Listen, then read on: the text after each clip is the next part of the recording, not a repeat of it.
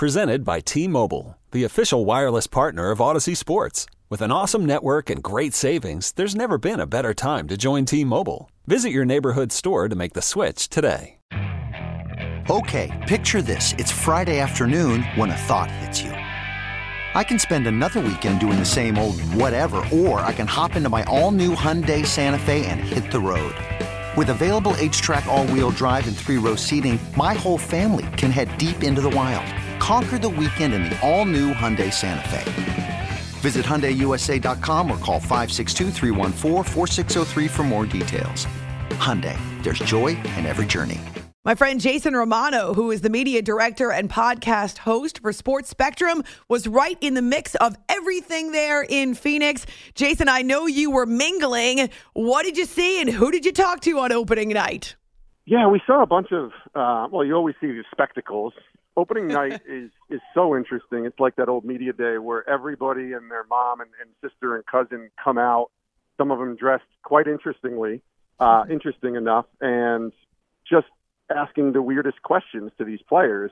Um, but I also noticed as we were approaching this night, I really went in not expecting to get a ton of content, just thinking that it's it's opening night. You just kind of want to be around, but these guys are just distracted to no end with so much going on.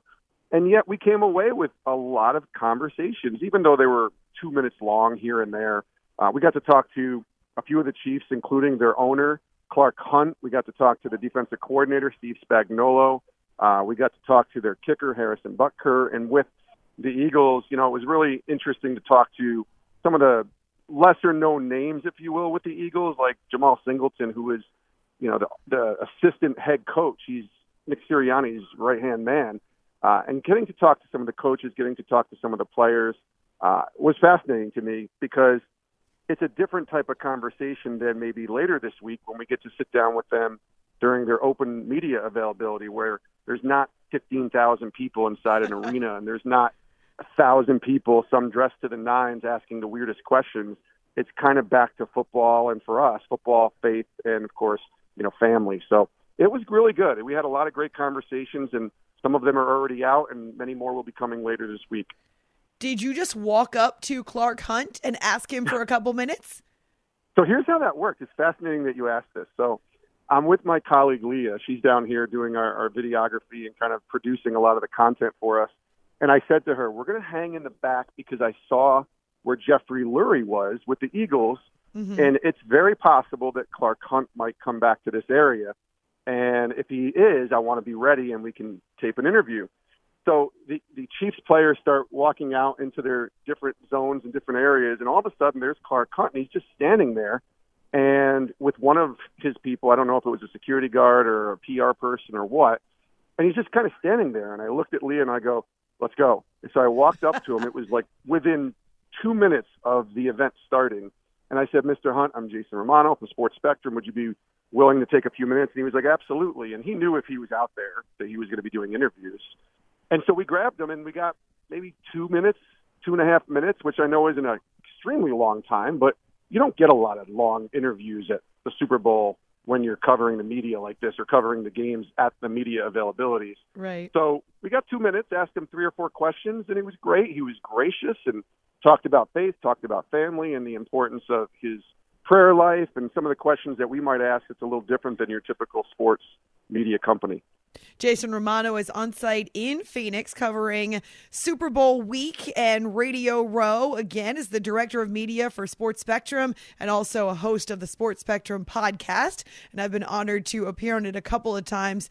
Uh, it's about faith, it's about family, it's certainly about football this time of the year. It's after hours with Amy Lawrence here on CBS Sports Radio. In the wake of everything that happened with Damar Hamlin, which, believe it or not, was just over a month ago, it maybe seems yeah. like forever ago.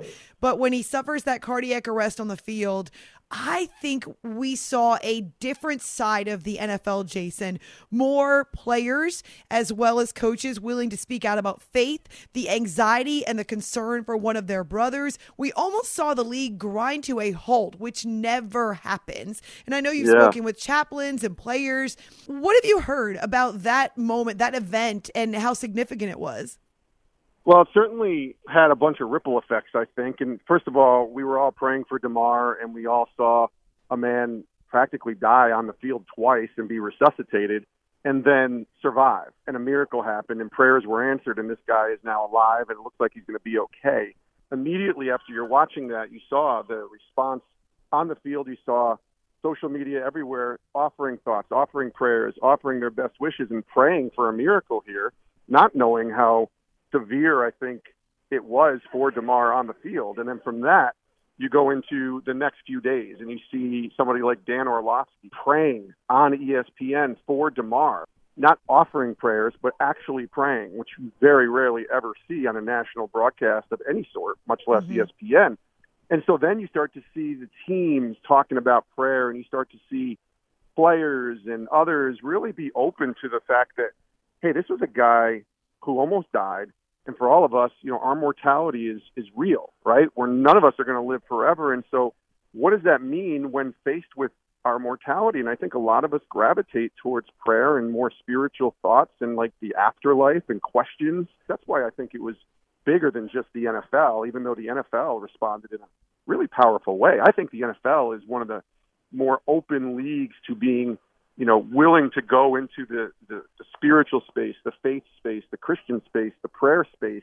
Then when you saw Damar starting to get better and better and better, it was, oh my gosh, we're witnessing a real miracle here mm-hmm. that, yes, the doctors and all the first responders had a big hand in, but really at that moment, all you can do is give it to God and say, okay, God, uh, we're trusting you here because there's not much more that we can do. So I think you saw some ripple effects to that that I think still transition into today, being at the Super Bowl here in Phoenix, and you see guys more open to talk about prayer, to talk about their faith, and you know, team chaplains being equipped inside those locker rooms to to talk to so many players who had so many questions and were fearing for their own mortality in many ways. There's a lot of layers to this, Amy. I think, um, and I think they still continue here at the Super Bowl as we talk to people. I thought it was really candid of Josh Allen to admit that inside the Bills locker room, they were discussing things like prayer and church, and as you point out, mortality. Now, you've had the chance to talk to both of the team chaplains of the Chiefs and the Eagles. What are their roles in locker rooms in the NFL? That's a great question. Yeah, each team in the NFL is equipped with a team chaplain. It's basically a spiritual advisor, a spiritual coach, you know, some call it a character coach, but really those guys are in charge, if you will, to work with the players. And in many cases, I know for the Chiefs and the Eagles, to work with the coaches as well, to help them grow in their faith, to lead and offer up opportunities to study the Bible, to attend chapel services and small group settings, to be able to grow in their faith spiritually. Because, you know, the grind of an NFL season, as you know, Amy, is just so encompassing and all consuming that these guys really, if they're not careful, can get so caught up in what they do for a living, whether they're a coach or a player. And to have a chaplain like Ted Winsley with the Eagles or to have a chaplain like Marcellus Casey with the Chiefs to be able to pour into these players and be there to guide them spiritually is, I think, obviously the NFL recognizes how extremely important that is because every team has a chaplain and they're mm-hmm. not employed full time, you know, by the staff or by the team. In most cases, there's a couple chaplains that are full time with their teams, but for the most part, these guys are volunteers. They're pastors at their local church, and they've earned the trust of the players and coaches to come in when invited and be able to share with them, you know, the hope that's found in in God. More and more, we're seeing conversations around mental and spiritual health when it comes to pro sports. So, yes, their roles even more critical as we move forward, and athletes understand that there shouldn't be any type of a negative connotation talking about these things, and and so they're more willing to speak up and support one another. Jason Romano is with us from Phoenix, Sports Spectrum podcast host. He's an author, he's a speaker. I know this because we're friends, uh, and you mentioned yeah. six years on Radio Row. Two of those years have featured the Eagles in the Super Super Bowl, and you, as a longtime Cowboys fan, sometimes it's hard to put that aside, isn't it? Oh, Amy, you got to put your fandom aside and be a professional, and I yes. always try to do that. To be honest with you, not only am I a Cowboys fan, but my middle brother, who is, you know, my hero and my hero in faith, and you know, a professor and PhD and biblical studies and a Bible professor. He's a diehard Eagles fan, and his two sons, my nephews, are diehard Eagle fans. So we go at it every single football season with the Cowboys and the Eagles. And I'm not saying I'm rooting for the Eagles this Sunday. Um, I don't think I'd ever say that publicly. but at least the experience of talking to the Eagles and being around them, I can put myself, I guess, in my brother's shoes, in my nephew's shoes, and understand um, how much they would give their right arm if they could to have the experience that I get to have in covering this Eagles team. But uh, yeah, let's put it that way. I I uh, I appreciate the Eagles though because they're extremely accessible. Uh, they have a strong faith journey, uh, faith culture within their locker room, and they're really good. Like they're set up for the next few years with this team if they if they play their cards right. And um, it's been cool to kind of follow along on their journey, even though I do root for their arch rivals with the star on their helmet. well, the Cowboys didn't have a bad season themselves. The NFC Beast, uh, as we like to call it this season. Yeah. So you would think that the potential is there too for that division to continue uh, getting stronger moving forward. You and I are about the same age. I go yes. back to John Elway and the helicopter play in the late stages of the Broncos Packers game. I think that was 1998, but 97 season. Do you have a favorite play or plays from Super Bowl I love this question. See, one of my favorite topics is the Super Bowl, you know, and I love kind of looking at the history of the Super Bowl and being able to remember games and scores and highlights. So, one of my favorite Super Bowl plays, it was probably there's this play that happens in Super Bowl 13. So this goes way back, and I don't remember watching this on TV, but I've watched so many like Super Bowl 13 NFL films highlights, right? That I there's a play in this game that happens where Terry Bradshaw is rolling out right, and he's trying to, uh, you know, get ready to throw a pass, and Thomas Hollywood Henderson and another player on the Cowboys come and sort of corral him, and they steal the ball from, him, and they run it back for a touchdown.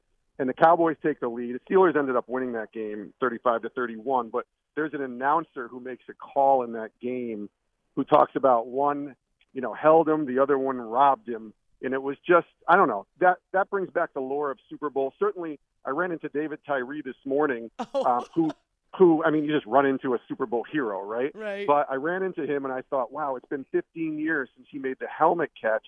Which at the moment you're not even sure he made the catch, and then the more you see it and the more you watch the NFL films, you know, footage of it, you realize it's one of the great catches, if not the greatest of all time. And I think it was voted number two in great moments in Super Bowl history was the helmet catch. So that's probably another one I think that stands out. That's more recent, and it was held here in Phoenix 15 years ago. I cannot believe it's been 15 years. I can remember exactly where I was and what I was Yeah. doing. I was in a group of people who went nutso, some of whom were jumping on couches uh, at the Super Bowl party where I was. In fact, that was probably one of the last Super Bowl parties I ever attended. So, yes, it's a vivid memory for so many sports fans. Jason, in addition to the Sports Spectrum podcast and the interviews that you do on site when you travel, uh, Sports Spectrum also has a magazine. What will people find when they pick up this magazine? Yeah, so I'm really excited about our Sports Spectrum magazine that's coming out because we got to travel to Norman, Oklahoma uh, late last year and sit down for really two days with the Oklahoma University Sooners softball team, which might be, if you know this, Amy, the Yes. most dominant sports team in America right now. Patty Gasso. college or pro. And they have a strong faith culture within that team as well, led by their, their head coach, Patty Gasso, their manager, and then their players, like the, their top players, uh, their best pitcher, their best hitter, their best defensive player, are all strong in their faith. And so we got to go down there, sit down. We interviewed maybe six different members of the team. Uh, got to do some really cool photo shoot, uh, you know, opportunities with them. That's going to be on the cover of the magazine. So this spring edition, to me, I could not be more excited about it. I think it's the best magazine that we've done thus far since I've been on board with Sports Spectrum because of the fact that we were able to go and create this content that nobody else will have. It wasn't just stories that we wrote based upon other people's interviews. This was us going to Oklahoma, sitting down with the players, sitting down with Patty Gasso, and really finding out what is going on within this program, not just in how much they uh, excel on the field as, as softball players and dominate, but really a culture that's been built of love, of family, and certainly of faith. So I'm excited. Mm, and Patty has built an incredible legacy there. And also Joe Castiglione as the athletic director there. He really puts his coaches in position to succeed. So you want to go to sportspectrum.com. That's where you can order the Sports Spectrum magazine. And then you can find Jason and the links to his Sports Spectrum podcast on his Twitter at Jason Romano. It's always good to catch up with you and hear the latest. Enjoy your time in Phoenix. I prefer the cold myself, but okay, whatever, with your 75 and sunny. Amy, come on. Nobody prefers the cold, do they? Really? I got to go back to this in three days. So come on here. You know, this is just how it is. We're waiting for you in the Northeast, Jason. uh, spring can't come soon enough. We'll just say that, Amy. But I appreciate you, my friend, and always uh, appreciate you inviting me on your show. This episode is brought to you by Progressive Insurance. Whether you love true crime or comedy, celebrity interviews or news, you call the shots on what's in your podcast queue. And guess what? Now you can call them on your auto insurance too with the Name Your Price tool from Progressive. It works just the way it sounds. You tell Progressive how much you want to pay for car insurance, and they'll show you coverage options that fit your budget. Get your quote today at progressive.com to join the over 28 million drivers who trust Progressive. Progressive Casualty Insurance Company and Affiliates. Price and coverage match limited by state law.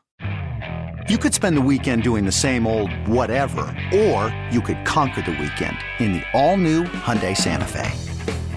Visit HyundaiUSA.com for more details. Hyundai, there's joy in every journey. Hey everyone, Boomer Esiason here. The NFL draft is behind us, and your favorite team is now gearing up for week number one. The free Audacy app puts you right in the middle of the pro football conversation with the biggest sports radio stations from across the country. The local voices who know your team the best, giving you their unfiltered takes on the current state of your squad. It's always football season right here on the free Audacy app.